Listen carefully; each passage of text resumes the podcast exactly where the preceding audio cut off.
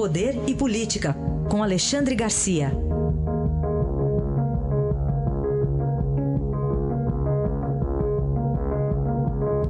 Alexandre, bom dia.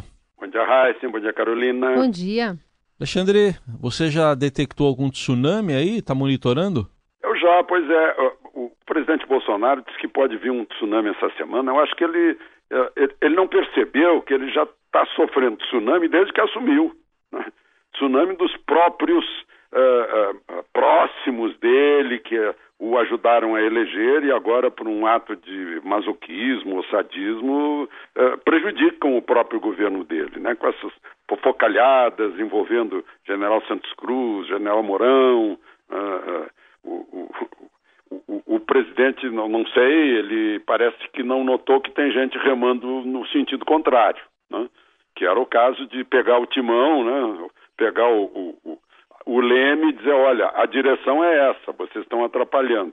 Mas até agora não fez nada. Né? Na hora que alguém ofende um, um, um, general que tem um nome que é aceito pelo, até pela oposição, né? general honrado, era o caso de dizer, general, olha, eu quero recomendar, dizer de público, quero recomendar que o senhor entre na justiça por injúria, calúnia, difamação, etc.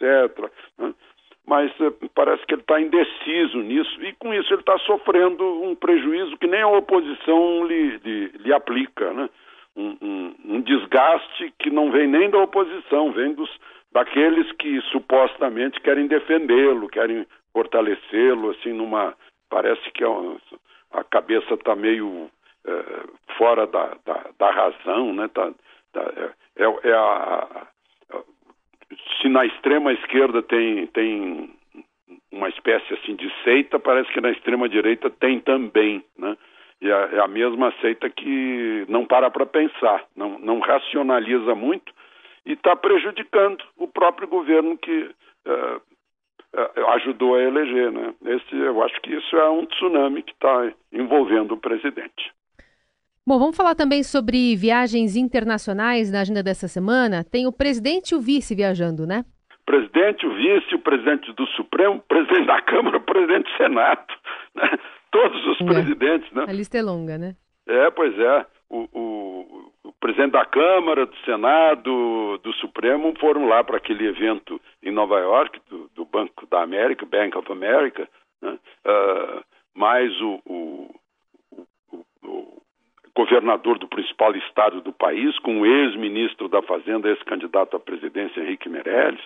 É, teve lá também, né, inclusive a Sônia Raci no Estadão é, destacou isso, uma reunião lá de um, é, de um grupo que é apartidário e, e, sofreu e sofreu uma plateia desinformada fazendo fazendo é, é, manifestação contra, né, sem entender o que estava acontecendo. Uh, mas, enfim, o presidente vai para o Texas, porque uh, o boicote do, do prefeito de Nova York impediu que ele fosse homenageado lá pela Câmara de Comércio Brasil-Estados Unidos. Vai a Dallas, uma correria, né? Ontem e hoje, o pessoal preparando a viagem assim de última hora. E, e o vice-presidente vai à China. Né? Uh, aliás, está todo mundo falando aí da, da guerra guerra fiscal, guerra aduaneira, guerra de tarifas entre, entre os Estados Unidos e China. Ainda bem, né, que não é guerra de gatilho, guerra de míssil. Ainda bem. Né? Eu vi uma manchete hoje dizendo que todo mundo está assustado com a guerra. Olha, se fosse uma guerra de verdade, sim. Mas essa vai acabar amainando lá pelas tantas, porque uh, é uma guerra em que nenhum dos dois ganham. Aliás, de modo geral, nas guerras todo mundo perde.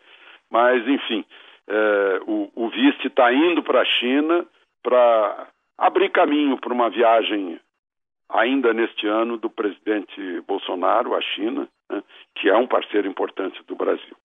E aí quem que fica como presidente em exercício, Alexandre? Pois é, essa é uma pergunta que ontem eu fiz lá no, no Palácio. É. Eles, eles, estão tão surpresos com a viagem de Bolsonaro para o Texas que tem que botar isso no calendário para ver quem, afinal, né, se vai acabar é. sobrando para o Rodrigo Maia, ou, ou, sei lá, né, ou se, o, se o, o, o vice fica mais um pouco aqui. A, a viagem à China está bem planejada. Está marcada para que dia mesmo? Uh, a viagem do vice, acho que já vai ser na volta, assim, do, do presidente, presidente mas no fim da semana, então, né? É, é. é. Ah, tá bom. O, os meus patrícios perguntariam quem ia tomar conta da Lodine, Alexandre, mas vamos ver. É.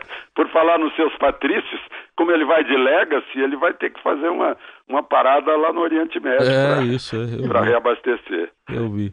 Alexandre, que dizer das bolsas aí pelo mundo com essa, esse novo capítulo da guerra comercial China e Estados Unidos? Pois é, eu acabei de mencionar assim de passagem essa guerra comercial, as bolsas ficam preocupadas, as bolsas são muito sensíveis. Né? Agora, veja só a situação do nosso parceiro do norte, não do nosso parceiro lá do, do, do outro lado do mundo. Nosso parceiro do norte esperava um crescimento nos Estados Unidos de 2% no primeiro trimestre, cresceu 3,2%. A maior economia do mundo crescendo 3,2%, 3,2% do PIB americano significa um terço do PIB do ano inteiro no Brasil. Né? Ou seja, em três trimestres eles crescem um PIB brasileiro. É né? uma coisa incrível. E por que está acontecendo isso? Pleno emprego, uh, estímulo à entrada de capitais nos Estados Unidos. O, o, o presidente Trump derrubou a, a carga fiscal, né, a carga tributária, e isso está estimulando as pessoas a investirem nos Estados Unidos.